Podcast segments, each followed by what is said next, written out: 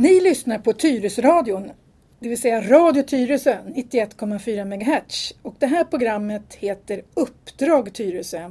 Och är det femte programmet som jag, Ansa Nilengren och jag, Thomas Martinsson, gör tillsammans. Och våra program ska handla om brott och straff och polisarbete. Därför både du och jag sitter som ersättare i socialnämnden för Socialdemokraterna. Och där får vi veta ganska mycket om hur det är i Tyresö. Och du är polis. Mm. Och i förra programmet som vi sände i maj, då pratade vi ganska mycket om det här med bostadsinbrott och uppklarningsprocent. Men vi hann liksom aldrig komma fram till...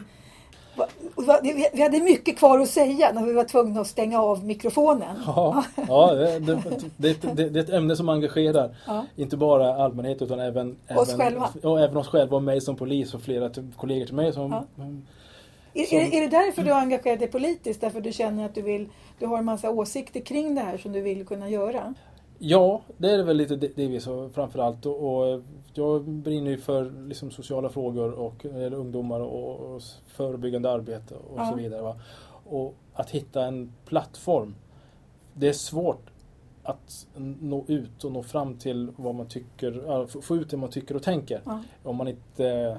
kan uppleva ibland, i alla fall i samhällsdebatten och så vidare. Om man inte har en plattform någonstans att stå på. Och så kände jag också att jag ville kanalisera mina...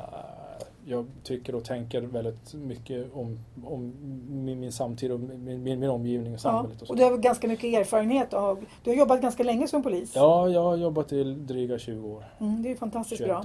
Vet du, jag kan bara berätta för dig att vi fått in väldigt mycket synpunkter på våra program. Alltså det är jag som gör lite andra program också. Så att just de här Uppdrag Tyresö har jag fått flera lyssnarreaktioner på.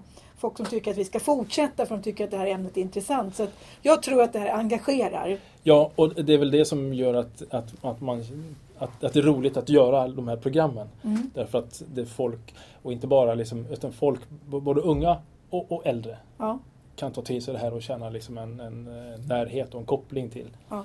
Men jag tänkte i förra programmet så pratade vi om att den här utvecklingen som var de sista 8 åren då Alliansen har skött Sverige, och i Tyresö kommun har de varit ännu längre, i 16 år. Och det har blivit färre brott. Det har gått från tydligen 13,1% brott som när det gäller misshandel, hot och sexbrott var det 2005. Och från 13,1% har det minskat till 11,4% 2013, så brotten har minskat. Men färre brott klaras upp. Och när det gäller bostadsinbrott som vi pratade om förra gången så är det bara 4,7% av brotten som klaras upp. Alltså 1 av 20. Och då började vi på slutet av förra programmet diskutera just det här, uppklarning och uppklarningsprocent och hur man mäter. Kan inte du utveckla det lite mer som du inte fick göra i förra programmet? Jo, nej, vi var ju tvungna att avsluta där innan, så att jag kände att bland annat så var det liksom att man jämför med Finland, och vi pratar uppklaringsprocenten vad gäller bostadsinbrott, och att man i Finland ligger på 22-26% uppklarning. Har de bättre poliser i Finland? Det har de definitivt inte. Nej. Och varken bättre eller sämre. Nej. Alltså utbildningen till svensk polis allmänt i Sverige anses, alltså vi är väldigt... Vi har bra poliser i Sverige. Vi har bra poliser och de är väldigt bra utbildade. Däremot så, jag ska komma tillbaka till det, att man i Sverige hade då en uppklaringsprocent på lite drygt 4%. För mig är det där bara siffror. Det är bara statistik. Det är bara statistik. Och det lägger vi ner jättemycket tid på i Sverige just nu. Exakt, och bara siffror och statistik eller säger mig ingenting om jag inte kan leverera ett mer innehåll, underlag till vad det är som leder fram till de här siffrorna. Som exempelvis, så, som vi pratade om innan, så om man inte kan komma längre utredningsvägen, att man har gjort det man kan, man har penslat, man har gjort en teknisk undersökning, som ett exempel nu i ett inbrott i en villa. Det finns ingenting mer som leder oss till i en riktning som man kan få ett uppslag om någon eventuell gärningsman. Men hade de... Penslar man alltid liksom, håller man på att pensla till fingeravtryck? Har man fingertrycksregister? Ja, det finns. Det kör man DNA-grejer också? Ja. Men hur ska man kunna göra det när liksom, om det bor liksom 4 pers i en hus och så har man 20 gäster sista månaden, måste det inte vimla av DNA i det huset då? Jo, men då får man ju det klart om det är så att det är ägaren själv som har skurit sig på ett glas eller någonting. Ja. Då får man ju det när man gör man. Ja, du menar att om någon har skurit sig på ett glas, ja, man måste hitta så, liksom sådär. Ja, sådana. Och det, ibland får man uppfattning som att kritiken gäller att det ligger glas utspritt här och folk har, det är lite blod där och polisen tar inte det här blodet och gör någon undersökning på det. Ibland får man den undersökningen och då blir det liksom, för mig blir den här kritiken då som kan komma i tidningen, den blir innehållslös. För jag vet att polisen, att vi gör verkligen det vi kan utredningsvägen för att lösa det. Mm. Och då ser det nog ut så. Att då kommer det inte mer än till en 4-5%. Mm. Men vad vet vi om hur de gör det i Finland? De här, vad ingår i de här 22-26% i Finland? Hur definierar de? Hur definierar du dem? De kanske har gett, det stod någonstans att de har högsta prioritet i inbrotten. Eller vardagsbrottsligheten. Men vad innebär det då det? Jo, att om de nu har närpolisområden exempelvis, så kanske innebär det att de har 20 poliser på närpolisområdet. Och de låter 10 av de här jobba mot inbrott i sina områden. Ja, vilket innebär att man har resurser för att liksom ha en massa förebyggande arbete. Vad är förebyggande arbete när det gäller bostadsinbrott? Ja, spaning. Vadå spaning? Ja, spaning. Alltså, du har resurser för att ha polisbilar eller civila eller målarpoliser åka runt i området. Du kan sitta och kolla upp olika misstänkta bilar. Ja, registreringsnummer, se upp dem. Kolla, är det väldigt mycket kontroller man gör när de som är ute och rekar och ska göra inbrott. Men hur kan man veta vilka ska man kontrollera? En pundarbil med en trasig gammal bil? Du kan kolla alla. Kollar alla? Ja, kollar man alla? Ja, precis. Men du måste göra det liksom en viss frekvens för att liksom, för då sprider sig ju det ryktet för de här pundarna. Här är de väldigt mycket på. Och är man i Finland väldigt mycket på rent generellt, då har du också en större uppklaringsprocent. Precis. Uppklaringsprocent, ja precis. Men du har ju också det att ett förebyggande arbete innebär i och för sig att brottet inte sker. Mm. Ja, det går ju inte att mäta. Men hur många brott som inte blev. Nej. Och jag kan ju inte deras utredningsrutiner och jag kan liksom inte det. Men om de nu lägger, istället för att man har 2 eller 3 så kanske de har 10 eller 20 på något sätt som gör det. De har andra bitar som gör att man får en högre uppklaringsprocent. Jag kan inte det, så jag kan inte gå in i. Men det viktiga, det jag vill ha sagt är det att 22-26%, vad är det? Det säger mig ingenting om jag inte vet vad. Om du inte mäter exakt likadant. Vad är det för metodik de har? Alltså vad gör de för att nå dit? Då på något sätt kan man jämföra, hur gör vi och hur gör Finland? Att vi har 4,5% och de har 25%. Jaha, jaså, tack för kaffet. Vad säger det? Men jag vet att Finland har en väldigt lång gräns mot Ryssland och de har ju haft väldigt mycket problem med ryska ligor. Alltså, de har ju... Ja, jag vet. Ja. Så de kanske har någon, inte vet jag. Nej, jag vet inte. Men jag kan inte speciellt mycket om Finland. Nej, men jag blir lite upprörd hur enkelspårig kritiken är. Och den kan störa mig riktigt ordentligt innan man på något sätt djupdyker i orsakerna till det. Och det är väl det jag ville få fram här.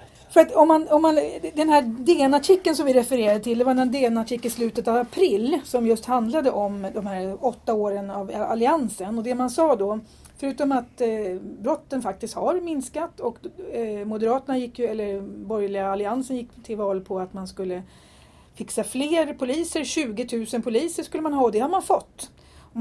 Man har ökat alltså pengarna till polisen från 17 miljarder när man började till 21 miljarder. Så polisen har fått väldigt mycket mer resurser.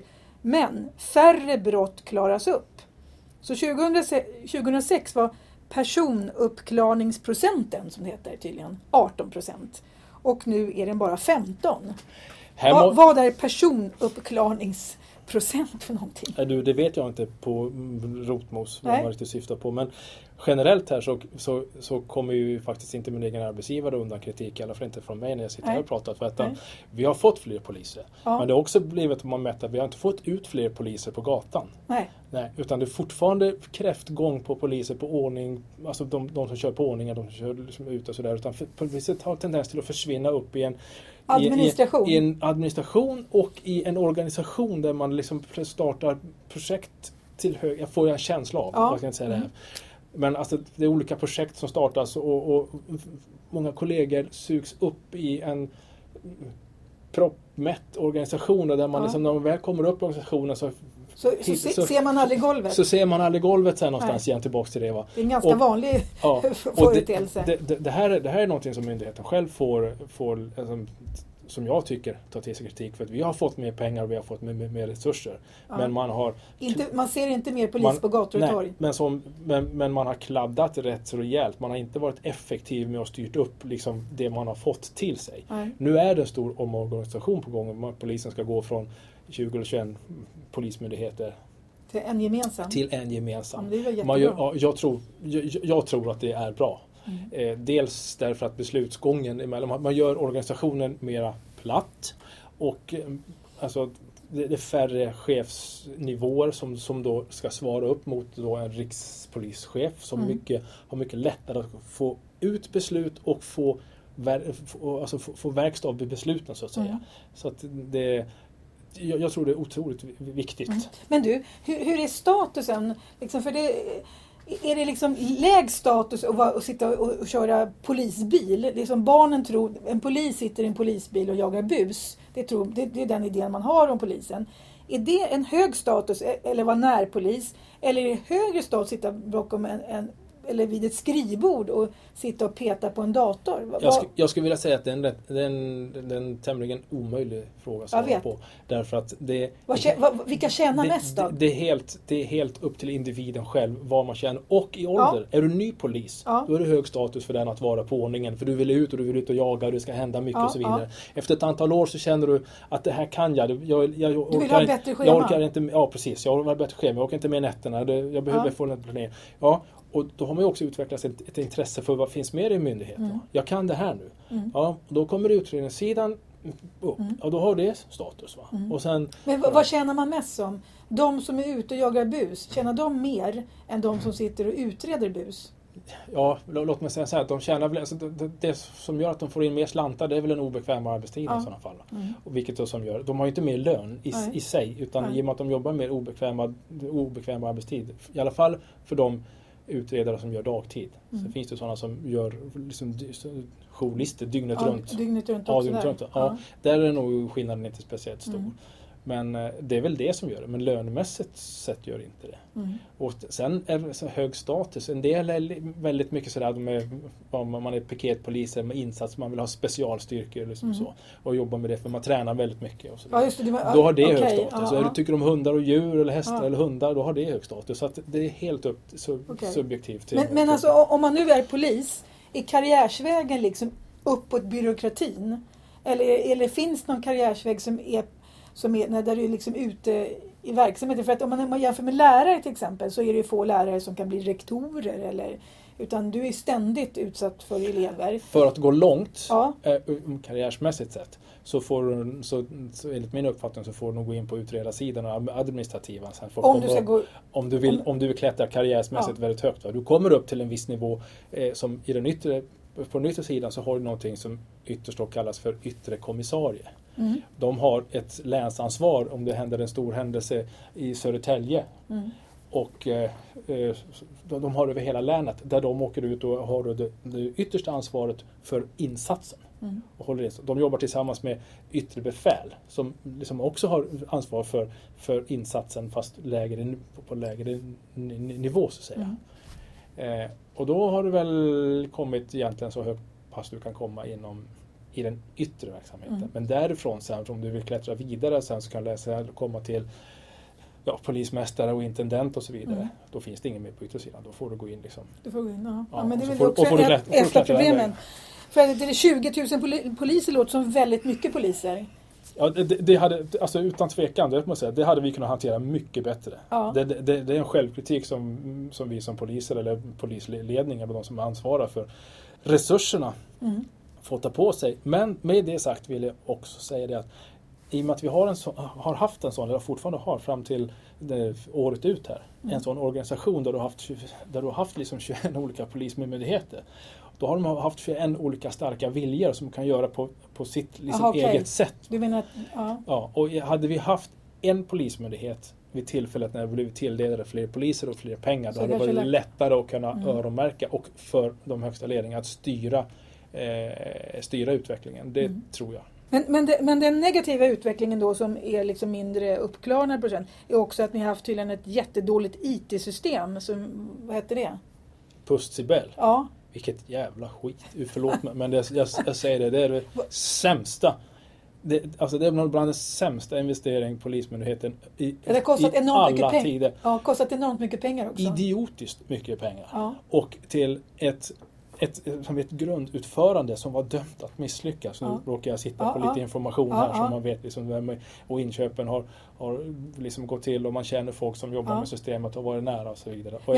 Men poliser, min uppfattning om poliser, de gånger man varit där och de ska sitta och knappa på en dator så går det ju inte speciellt fort. Det är inte, alltså, en gång i tiden så fanns det ju väldigt många civila som satt och registrerade saker. Mm. Nu ska varje, ungefär som alla läkare, alla lärare, alla poliser eller social, alla ska knappa i datasystem.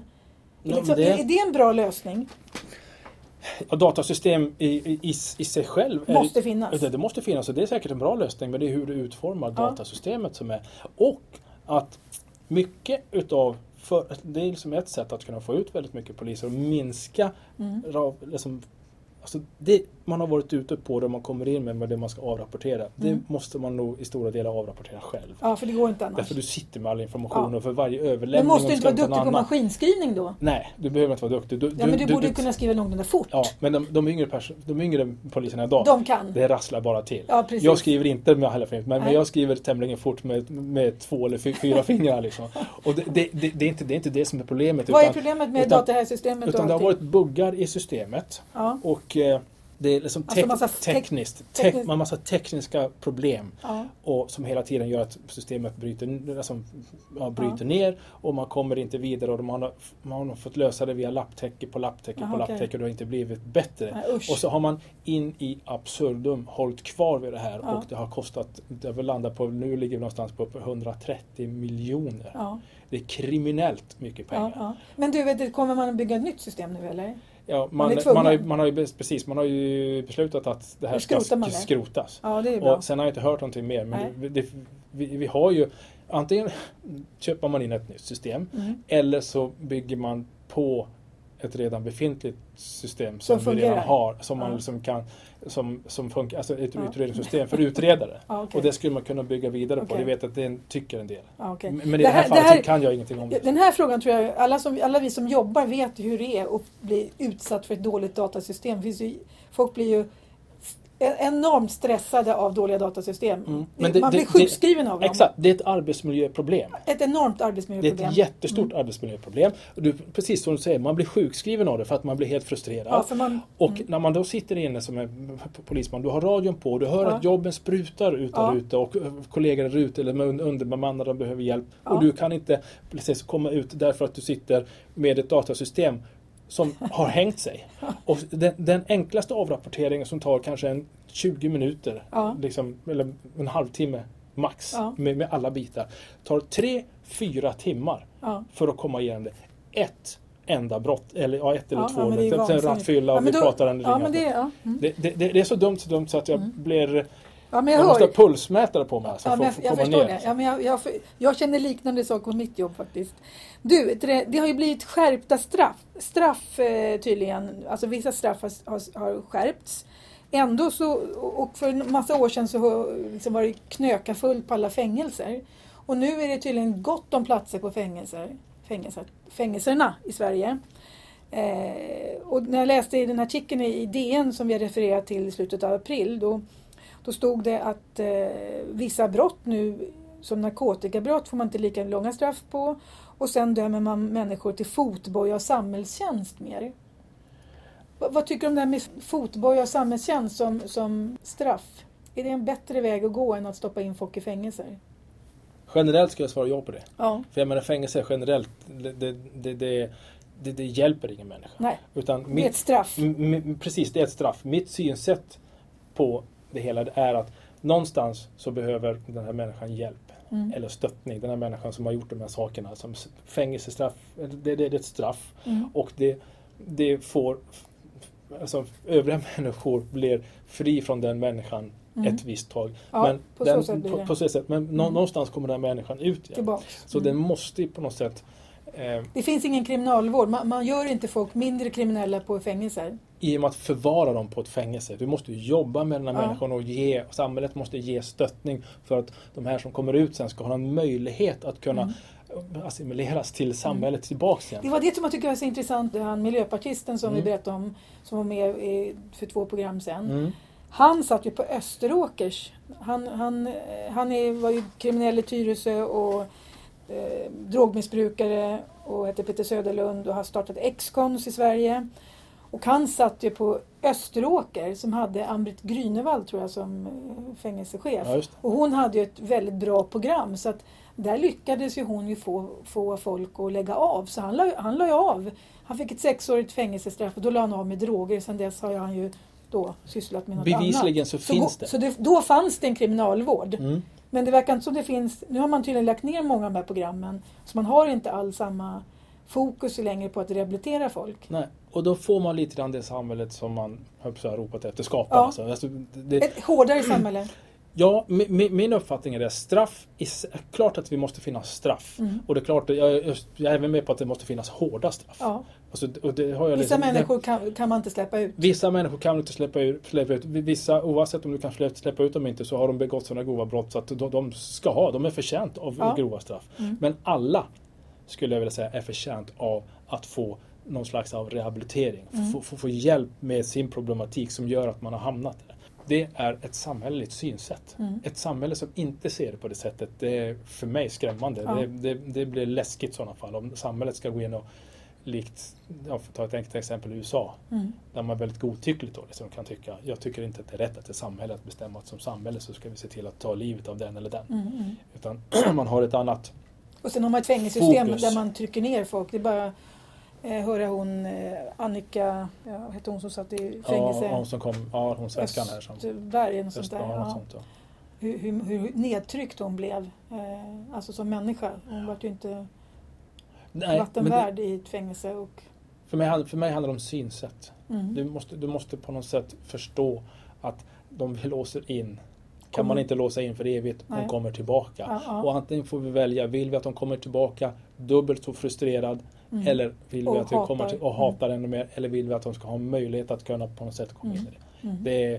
Det är så enkelt. Det som har blivit de här sista 8 åren då, tydligen har gängbrottsligheten ökat. Vi har fått fler, alltså ökad gängbrottslighet har gått upp. Mm. För mig så är det inte så konstigt att det blir så. För ett samhälle som snurrar fortare och fortare, där man som politiker och andra liksom ser, som jag upplever det, ser mer till pengar och spara i kronor och ören och inte ser att det också finns kronor och ören i förebyggande arbete. Ja. Och det är också kronor och ören. Mm. Fast det är liksom inte, det är liksom inte metall, du kan inte ta kronor och bita i den. Nej. Utan dina kronor och ören kommer tillbaka. Du måste förhindra brotten istället. Ett par decennier senare så får du tillbaka dina kronor. Ungdomarna. Ja, och då får du tillbaka din pengar på sig 20 år senare någonstans i samhället. Men det går inte att räkna in i årets budget. Du kan inte räkna in i årets budget. Därför blir det en cynism som jag tycker att politik och många politiska partier har, även i vissa beslut som i mitt eget parti som jag ändå röstar för har. Mm. Men det är en slags ekonomism som har tagit över. Ett ekonomitänk, ett blint med skygglappar upplever jag. Och även om det är många som kanske inser att det är så, så vågar man inte vara de som på något sätt drar i hamrar som kliver ut att det här kan vi inte göra något åt, därför att makten då som man vill också komma åt hägrar. Men för att man ska kunna nå resultat så måste du också ta makten. Mm. Du måste ju också sitta i maktposition för att kunna förändra. Så att jag förstår både och. Mm. Men i och med det jag sa att tänket, ekonomitänket, och det snurrar allt fortare. Vi människor ska liksom på något sätt hinna med så pass mycket. Mm. Och samhället bidrar inte med stöd så idrottsföreningar och andra föreningar kan fånga upp människor som är på glid. Och unga känner att de blir inte sedda. Nej. De får ingen identitet. Då får man ju den identiteten som Peter sa precis här innan. Som vi var inne på vid ett antal program sen. Så sa han det. De söker ju sig en identitet. Ja. Och vilket barn som helst vill hellre bli sedd. Och på något sätt noterad för någonting. Även om det är djävulskap eller ett saktyg som gör det. Så vill den hellre bli igenkänd för det. Än att bli totalt negligerad, ingen. Ja. Och då finns det de här kriminella grupperingar som bara sitter och väntar, men kom till oss. Du tycker som oss. första gången i ens liv så får en 13-15-åring känna att ja, men jag hör hemma någonstans. Ja. Och den känslan är viktigare för den här individen än att tänka, ja men de här håller på med inbrott, de håller på att knarka, de här tycker illa om svarta eller gula sådana saker. Det är i början sekundärt. Därför att jag får vara med någon som ser mig, känner mig och jag blir någon i gruppen. Ja. Och det kan ju, egentligen så kan ju ungdomar gå med liksom i ett fotbollslag och känner sig som att nu tillhör jag någonting. Det finns ju olika gäng. Ibland hamnar man i en schysst fotbollsklubb. Och ibland så hamnar man i ett gäng som sysslar med en massa skit istället. Eller hur? Ta de här fotbollsfansen. Och då menar jag inte de här knugglerna eller på som håller på att slåss och bråka. Vad är knuggler? Ja, knöggel. Ja, alltså bus. Bus. Vi kallar alla bus. Ja, det tyckte jag var bra. Ja, precis då. Men de här som helt vanliga människor som har jobbat allting, men jag är djurgårdare, jag personligen inte djurgårdare, men liksom personligen säger så, men jag älskar Djurgården och jag älskar Bajen och jag älskar Gnaget här. Ja. De är ju det så otroligt starkt. Ja. Alltså identiteten med, som om jag går till mig själv, jag är brynäsare i hockey. Brynäs, sen barnsben och sen Salming. För du kommer från Norrland. Jag är från Kiruna och där Kiruna hade väldigt många, bland annat Salming som spelade i Brynäs, va? Ja. Och Malmö FF, det kan låta ologiskt, släkte från Malmö. Och alltså de banden till de här lagen, de är så oerhört starka så att det finns ingenting i mitt liv som någonsin skulle få mig att inte hålla på dem eller byta. Sen kan jag vara hur arg som helst på dem och skämmas och allt inför dem. Men jag skulle aldrig byta. Och den känslan är så stark. Hur ska då inte de här människorna eller unga som aldrig har fått känna kärlek, man aldrig har fått någon som är uppmärksamhet, ta den här känslan jag försöker beskriva nu gånger 100. Då förstår man att man har otroligt jobbigt och svårt att jobba med sån här ungdom som har fastnat i fel gäng. Som känner att de tillhör ett gäng. Ja. Ja. Men det här tycker jag är intressant. Jag tycker det är intressant det här med idrott. Jag själv är inte någon... Jag förstår mig inte på riktigt det här med idrott. Att det kan bli en sån här gruppkänsla. Och bara som en historia för många år sedan. Det kanske jag berättar på radion redan. Men det var på den tiden när Mandela klev upp på den här stora... Just det, podiet eller scenen. Ja, och då stod det jättemycket folk på läktarna. Och så... hade de några pinnar som de dunkade så och de hoppade omkring och då satt det några människor hemma i min vardagsrum och sa, titta hur de beter sig, de där afrikanerna, hur de låter liksom, vad konstiga de är så här, så att man där med jättemycket fördomar. Sen gick nyhetsinslaget över till precis då det var Jugoslavienkriget faktiskt. Då sprang det en massa män med Kalashnikovs eller här så här, konstiga med där nere i Balkan och hur de beter sig, de bara slår ihjäl varandra. Och sen blev det då ett sportinslag och då var det Hammarby och så var det något annat lag. Då stod de där på läktarna och på något sätt då satt vi några tjejer där och sa, hallå, det är män. Ser ni? Gemensamma nämnare. Ja. För det här gruppbeteendet är inte afrikaner eller liksom Balkan, utan det är det här liksom, vi slåss för någonting, vi tror på någonting och sådär. Och det är också såna grejer som jag tänkt på flera gånger, det här gruppbeteendet som faktiskt kan bli väldigt, det syns väldigt mycket i idrotten, där en positiv gruppbeteende. Men killar har tyvärr, tycker jag då som är tjej, som inte förstår sig på, jag förstår mig inte på hur man kan bli uppfylld av den här gruppgemenskapen och bete sig och i stort sett kunna mörda för det eller vad man nu gör för någonting, va? Om vi pratar det så är det skillnad mellan män och kvinnor rent biologiskt. Ja. Och man har det som olika kemiska substanser. Nu kommer vi in på riktigt farliga områden. Kemiska substanser som gör att kanske män liksom också då har kanske lättare närmare till hans att få utagera. Få utlopp, agera testosteron. Ut. Testosteron som gör att de får ut det då. Och då i en gruppmiljö. Testosteronstinna hannar. Exakt, som då hammar. Och men det går från jul. Titta på jullivet hur det blir sådana grupperingar där också. När det blir som är parningstider och allting. Så då bara flödar det liksom elefanter och allt sådana saker. Och de blir helt älgar och de blir tokiga. Och går på allt. Så att det har väl lite biologiska förklaringar rent till det. Men de facto, det är väldigt många män, unga killar, och problematiken är ju där också, du har ju väldigt många killar unga killar som på något sätt utåtagerar i den här problematiken. Det är inte, tjejer gör ju inte alls på samma sätt. Även om det har kommit tjejer som också håller på, eller som tillsammans med killar gör brott. Ja, absolut så. Men majoriteten av de som sitter i fängelse är män. Ja, definitivt är det så. Mm. Och det är ju, de är då tillsammans med kille tjej där de kan finnas med i ett hörn ur det perspektivet. Men nej, alltså, alltså för att förstå de här krafterna som händer i en individ när man för första gången upplever att man hör hemma, man har en identitet och så. Ja. De är svårt att bryta. Det är likt naturkrafter. Ja. Och om man då ska bryta dem, så kommer in och bryta, då när de kraftar, men det här är inte bra för dig att vara här, så kommer då sociopolis säga, här ska inte du vara. Då är det som att tala om för dem att jag tar dig från de som har, de enda som har gett mig kärlek. Det är som att ta ett barn från en förälder. Det är enorma krafter vi pratar om här. Ja. Och därför är jag inne på det, att därför måste du hitta något börja annat. Tidigt. Ja, och du måste hitta någon verksamhet. Alltså, det är bättre att du står och skriker på ditt fotbollslag. Det är bättre att du tillhör något. För idrott är någonting man kan ägna sig åt ändå, som ungdomar. Positiv kraft. Så att det behöver inte vara negativt. Alltså ha den här grupperingen och du får utlopp för det. Så länge du liksom hela tiden är byggd med hörnstenar av kärlek och respekt och sådär för andra. Så det kan ju vara bara en ventil, liksom, att man får ut vid idrottssammanhang så en vråla och skrika. Nu har vi inte så många minuter kvar på det här programmet heller. Vi tar upp så stora saker, du och jag. Och då är frågan så här, vi som är socialdemokrater, finns några bra lösningar? Om du fick bestämma, jag såg lite grann av den politik man har på riksnivå, så pratar man när det gäller brott och sånt. Att uttaget så vill man att polisen ska prioritera vardagsbrottslighet och att få in mer civilanställda så att man kan, alltså att byråkratin ägnas av de som är duktiga på byråkrati och poliser kanske då ut mer.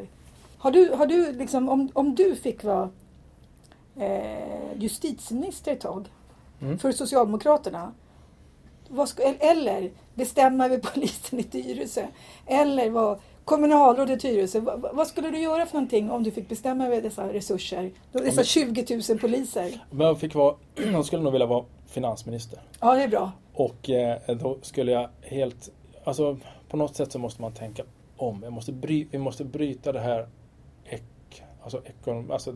det strikta ekonomiskt budgettänkandet. Ja, budgettänkande och kronor och ören, hårdvaran kronor och ören. Ja.